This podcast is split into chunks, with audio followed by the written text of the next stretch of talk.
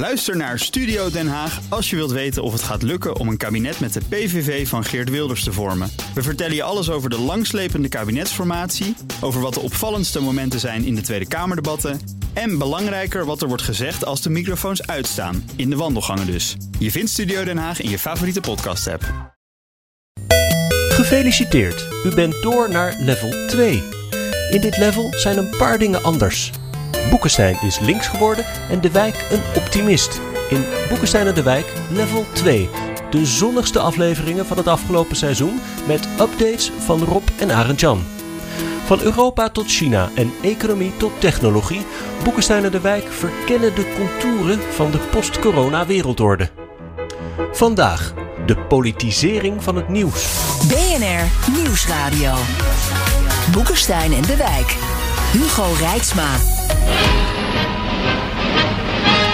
Het nieuws als wapen in de strijd om de waarheid. Bij Boekenstein en de Wijk. Op zoek naar de nieuwe wereldorde. Met in de studio. Waar was u zonder de mening van Arend Jan Boekenstein? En het bijzondere aan hem is dat hij altijd objectief gelijk heeft. Rob de Wijk. Om de feiten te achterhalen hebben we natuurlijk een journalist uitgenodigd. Onze gast is telegraafverslaggever Wiert Duk. Welkom. Hoi. Wiert, na de Amerikaanse presidentsverkiezingen lijkt je haast wel twee Amerika's te hebben. Hè? Met ieder zijn eigen feiten, ieder zijn eigen president. En ieder zijn eigen nieuwszender. Waar kijk jij naar? Nou ja, wij journalisten kijken natuurlijk naar alles. Dus, uh, maar um, de afgelopen, niet alleen de afgelopen weken, maar de afgelopen jaren ben ik me wel heel erg gaan verbazen over onze Amerikaanse collega's. En uh, met name de collega's die vroeger bekend stonden als degene die voor de kwaliteitsmedia zouden werken, New York Times en ook wel CNN en zo. En hoe die zijn afgegleden de afgelopen jaren in partijdigheid. En het, het soort die anti, helemaal zijn meegegaan in die anti-Trump-hetsen van de Democraten en hun achterban. En uh, op een gegeven moment gewoon echt alle pogingen tot objectiviteit zijn verloren. Um, dat is wel heel ernstig. En dat is niet iets wat we hier in Nederland en in Europa moeten hebben. Hoewel je die tendens hier ook heel sterk ziet. En daar verzet ik me erg tegen. Waar heeft de New York Times alle objectiviteit verloren? Uh, ik kan me herinneren dat de New York Times heeft gezegd: wij staan voor de rechtsstaat. En uh, de, uh, het nieuws wat wij brengen, dat moet wel degelijk objectief zijn. Maar ze hebben wel gekozen tegen Trump. Dat klopt, omdat zij vinden dat hij de rechtsstaat ondermijnt.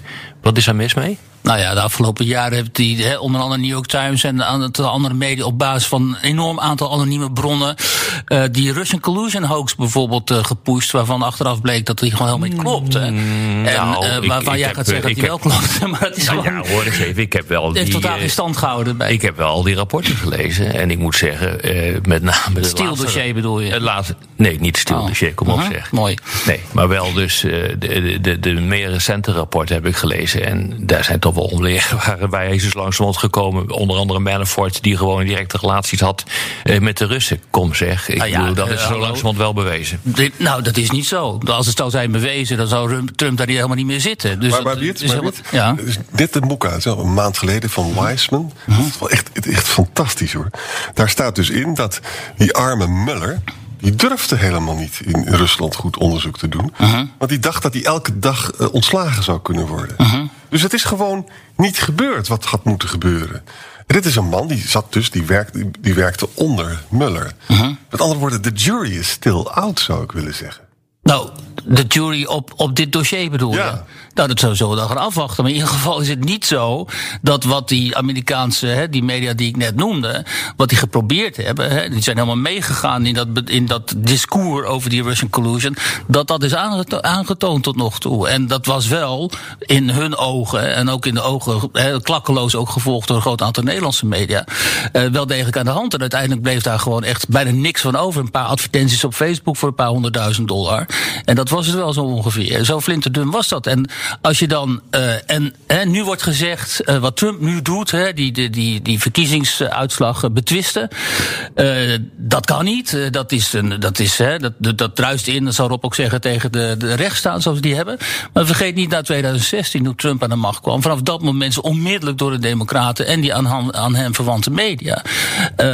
die, die, zeg maar, die, die storm tegen Trump Trump in gang gezet. Hè. Dus de legitimiteit van zijn presidentschap is vier jaar lang door hem betwist. En waarom? Omdat ook een heel groot deel van het establishment gewoon een persoonlijke aversie tegen iemand als Trump koestert. Hij is de ultieme populist natuurlijk. Hij is een rouwdouwer. Hij heeft geen enkel fatsoen, een ordinaire man die binnendringt in hun bastion, zo zien zij dat. En die moet kapot gemaakt worden. Ja, en op hoor alle mogelijke manieren nee, maar- is dat ook ge- Maar de geprobeerd. rechtsstaat, de rechtsstaat die is hier wel een centraal gegeven hoor. Je kunt toch niet nou, die, door die, die mensen dus behoorlijk ondermijnd. Je kunt toch niet ontkennen dat een man als Trump die rechtsstaat continu ondermijnt. Ik bedoel, dat, dat doet hij nu ook. Door gewoon zijn verlies niet eh, toe te geven. Door te proberen om via allerlei juridische maatregelen, wat hij, wat hij wel mag, maar wat allemaal mislukt. eh, maar dan slaat het om in stemmingmakerij. Om ervoor te zorgen om alsnog eh, te kunnen blijven. Deze man heeft keer op keer de rechtsstaat met voeten getreden. Eh, hij heeft eh, zijn ministeries compleet uitgehold. Eh, de boel is kapot gemaakt. Kapot maken was doel op zich. Nou, maar ik vind wel dat je ook de morele plicht hebt op een gegeven moment om kijk, daar ook partijen tegen wat te kiezen. Nou, dat vind ik als medium niet. Commentatoren misschien wel. En ik vind wat telkens een vergissing die gemaakt wordt, dat is wat jij nu ook doet, dat is dat je, als je bekritiseert, zoals ik doe, wat die democraten en dan hen gelieerde media hebben gedaan, dat je dan onmiddellijk in eh, wordt weggezet als iemand die Trump verdedigt. Ik ben helemaal niet Nee, dat hier. doe, ik, dat doe ik niet. Dat Ja, doe ik absoluut nou, nou niet. ja, dat impliceer Maar ik, wel, nee, maar ik vind wel dat wanneer je een president hebt die A, de wereldorde en B, zijn eigen land kapot maakt. Ik bedoel, mag ik even herinneren aan de, de speech die hij hield op het eh, moment dat hij werd geïnaugureerd. Met zijn deep state en dat de hele boel moest worden eh, ontmanteld. Bedoel, Dat is heel erg ernstig hoor. Eh, als je ook gewoon kijkt naar de cijfers op dit ogenblik, dan is de Verenigde Staten gezakt op de ranking van democratische landen. Het is niet eens meer een volledige democratie. Dat komt in belangrijke mate door mensen als Trump. dan- Ik bedoel, dat, dat is wel Ja. heel erg fundamenteel hoor, wat hier gebeurt. Het, het punt dat we ik ben een paar dingen niet met je eens, maar ja. ja. Maar je kunt twee dingen tegelijkertijd vinden. Je kunt zeggen, als je er objectief naar kijkt... van nou, inderdaad, in Amerika is de polarisatie enorm... en ook bij de media. hè. Dus eh, Ja. het geldt voor, alle, voor Fox, het geldt ook voor CNN. Daarnaast hebben we wel een hele bijzondere president... Hè, die bijvoorbeeld gewoon in Helsinki zei van... ik geloof mijn eigen geheime diensten niet en ik geloof Poetin wel. Daar moet nog steeds een verklaring voor worden gevonden. Het is natuurlijk ongelooflijk wat daar gebeurde. Als Nixon dat had gedaan, of Reagan of zo... dan waren we ook allemaal van de canapé gevallen. Hè? En nou is mijn punt aan jou van... die column van Roderick Velo die je ons stuurde... Hè, is allemaal prachtig wat hij zegt over parti pris... en dat we dat hier niet moeten hebben.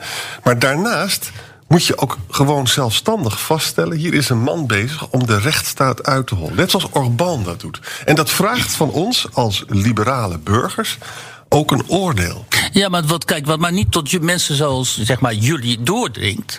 Dat is eh, het platform waarop hij gekozen is.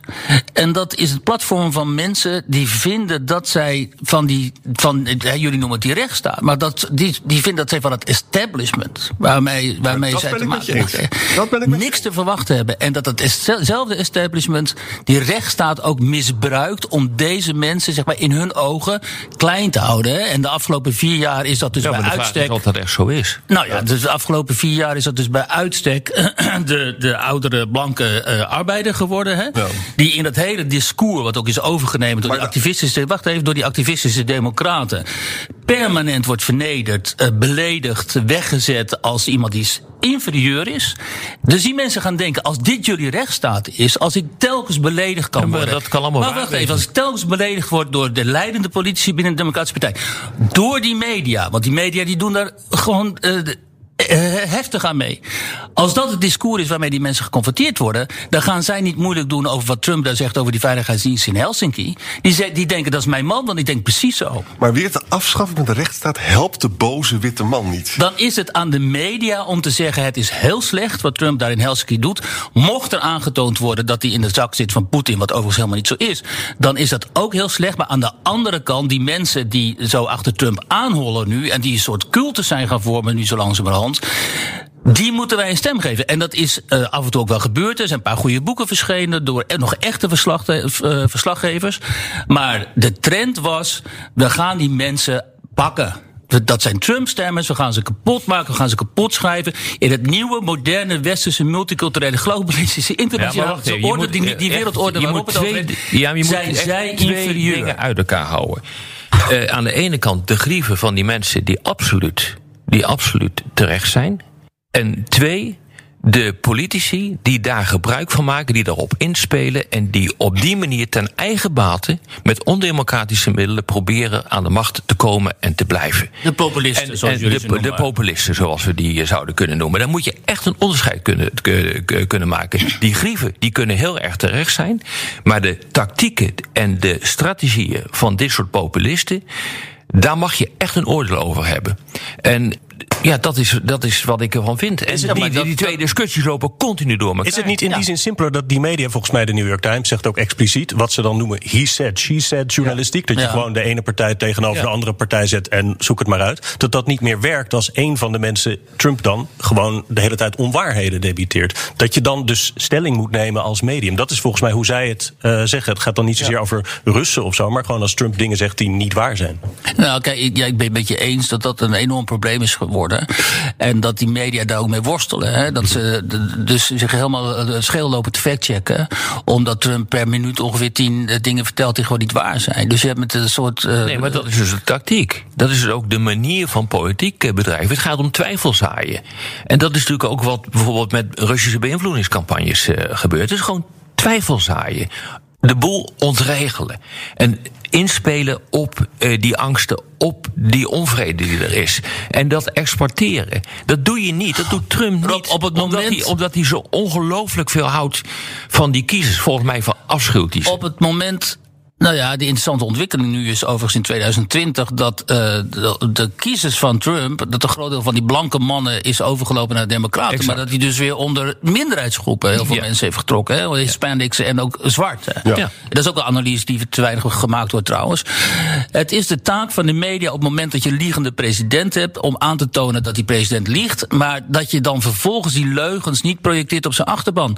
En dat is wat ze telkens zijn gaan doen. Nou, Ze zijn zijn ik weet niet of dat zo achterban is. verantwoordelijk gaan houden Ik weet voor niet of dat zo jawel, die achterban is ervoor verantwoordelijk gehouden dat die Trump in, de presi- in het Witte Huis heeft geholpen. Ja, dat is natuurlijk ook zo. het deed- ja, precies. Maar, en dat zei precies. En daarom, hè, er zijn nu dus vanuit, ik weet niet of jullie dat gezien hebben, vanuit het Democratische kamp worden nu gewoon tweets geplaatst over eh, moeten wij die kampen gaan inrichten voor die 72 miljoen mensen die op Trump hebben gestemd, want die moeten ge- gedeprogrammeerd worden. Zo wordt er over die mensen Ja, dat gedacht. is natuurlijk ook En als je Nee, zo wordt er dus gewoon letterlijk. Nee, maar ik dat ken is- die mensen, zo dat wordt er over die mensen gedacht. ik, dat is en als dat niet stopt, als dat niet stopt, dan lok je een burgeroorlog. Ja, maar daar ben ik met je eens. Maar in die zin eh, zijn we het wel met elkaar eens. Dat is het, dat is het punt niet. Dan moet je die mensen harder bekritiseren en niet alleen maar op Trump en zijn achterban lopen te hakken. Welke mensen moet je harder Die bekijken? mensen die in principe tot ons milieu behoren en die zo zijn afgegleden. Oh, daar ben ik in met je eens. eh, Ik zou dat ook niet accepteren. Dat zou ik ook niet accepteren. Maar, zijn- maak in godsnaam een onderscheid. Ze lopen hier in tussen, Nederland net tussen zo de leiders die hier misbruik van maken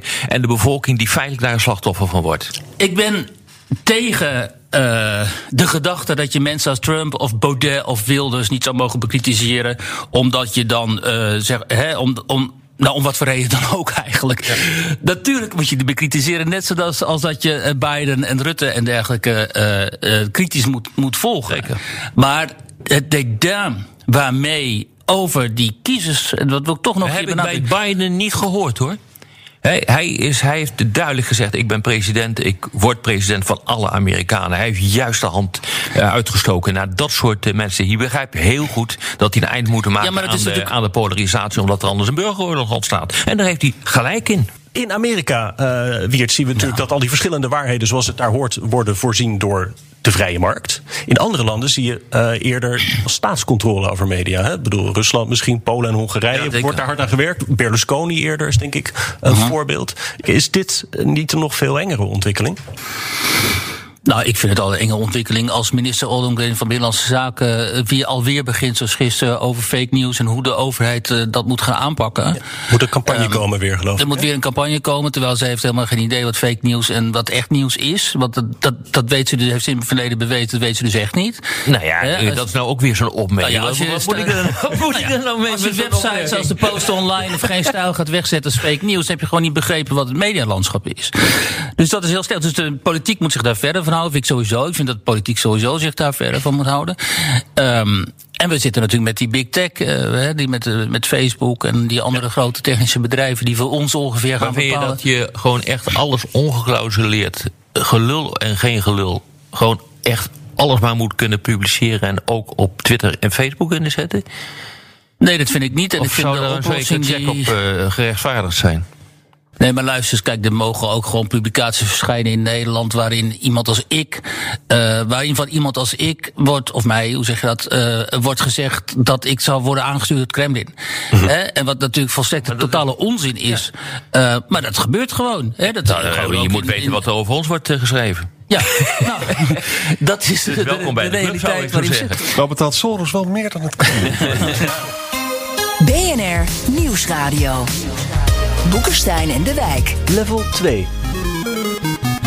Weet je, Arend Jan, ik, ik vind het ook wel een beetje saai worden. Hè? Uh, Biden is aan de macht. Uh, alle smeuïge discussies in Amerika zijn er niet meer. Uh, dat zal nu een beetje weer opgerakeld worden met de mogelijke veroordeling in New York van de entourage van, van Trump. Maar die keiharde polarisatie is weg. Ik moet eerlijk zeggen, maar ik weet niet of dat maatgevend is. Dat ik het ook op op de sociale media merk. Ik weet niet, word jij heel veel verrot gescholden op dit ogenblik?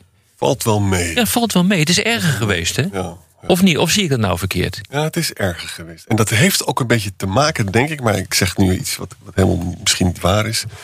Weet je, als je Thierry Baudet een beetje volgt... die begint nu van geef ons maar Groningen, heeft hij gezegd. Hè? Ik ga dan nu maar gewoon een kolonie beginnen. Hij trekt zich dus terug uit de wereld. Omdat zijn verhaal...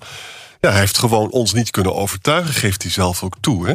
Dus wat, ja, wat ik natuurlijk ook ja, onzin is. Ja, wat ik mijzelf altijd afvraag, hoe lang kan je dit soort verhalen... hoe lang kan je de kaart van Orbán spelen? Wat Wilders ook doet, dat Ach, het kijk, allemaal geweldig is. maar Hoe lang kan je de kaart van Poetin spelen? Arend Jan, jij weet veel van de geschiedenis. Kijk naar de geschiedenis.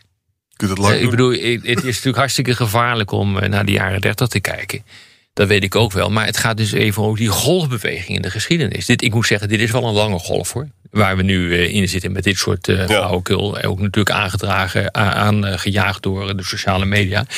Maar je hebt natuurlijk ook eind van de 19e eeuw hadden we dat. Ja. Je hebt altijd periodes waarin extreme standpunten naar, uh, naar voren komen. Het is altijd gerelateerd aan grote veranderingen die in de wereld uh, plaatsvinden. Uh, Mondialisering eind 19e eeuw. Ja. De, de, de, hele discussie tussen, in het interbellum tussen de twee wereldoorlogen. Grote problemen met, met de economie, grote depressie. En dus het, het heeft altijd een internationale oorzaak. Als dat een beetje zich aan het settelen is en als mensen beginnen door te krijgen dat ja, je toch een beetje moet samenwerken om je manier van leven overeind te houden, nou dan zie je dus dat dit soort groepen gemarginaliseerd worden. Het leuke is, je ziet eigenlijk grote parallellen ook met het einde van de 19e eeuw. Toen ook heel veel populisme, ook in Amerika.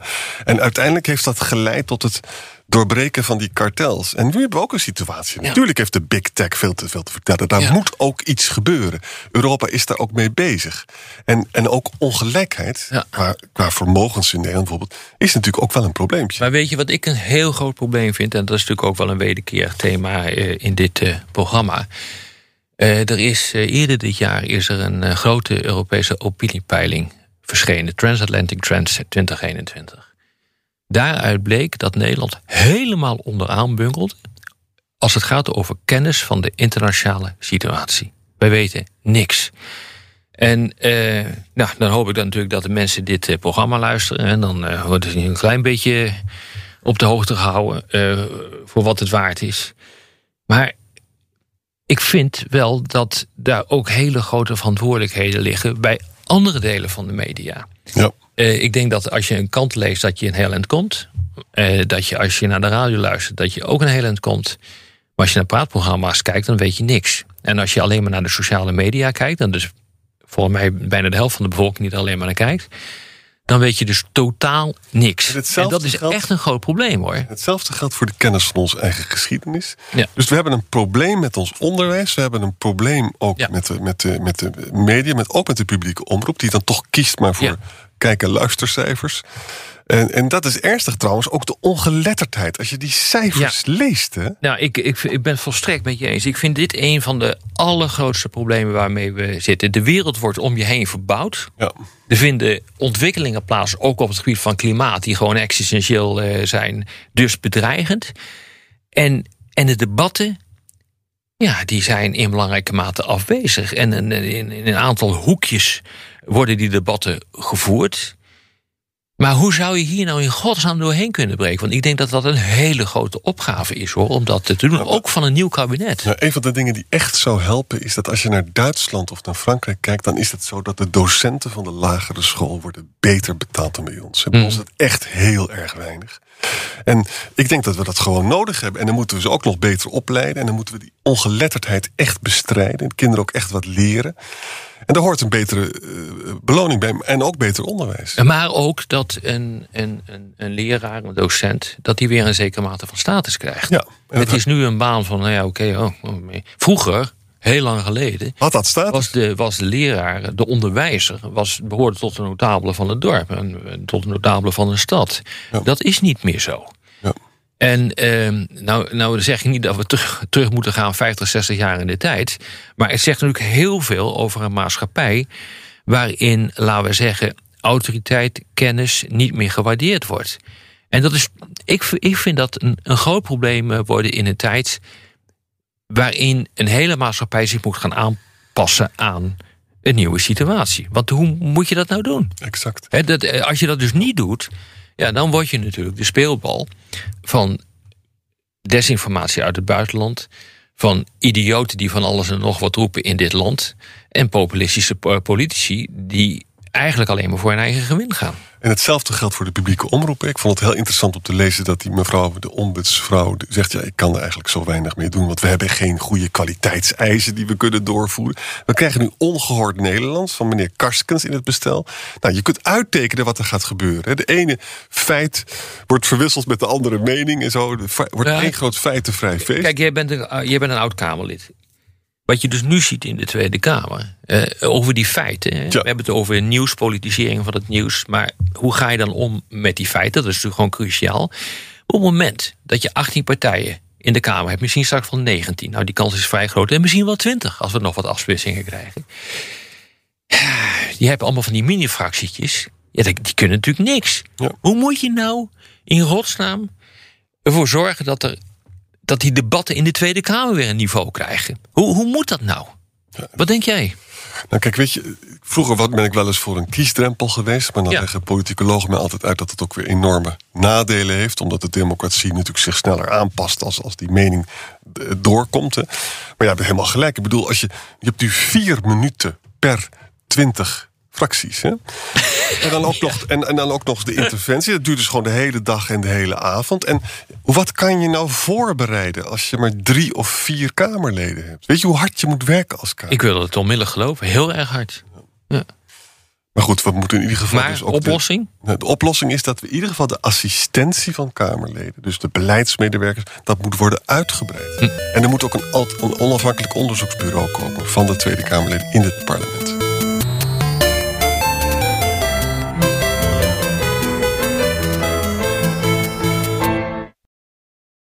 Ook Hugo Reitsma vind je in de BNR-app. Superhandig die BNR-app. Je kunt alle programma's live luisteren, breaking nieuwsmeldingen. Je blijft op de hoogte van het laatste zakelijke nieuws. En je vindt er alle BNR-podcasts, waaronder natuurlijk de belangrijkste, Boekenstein en de Wijk.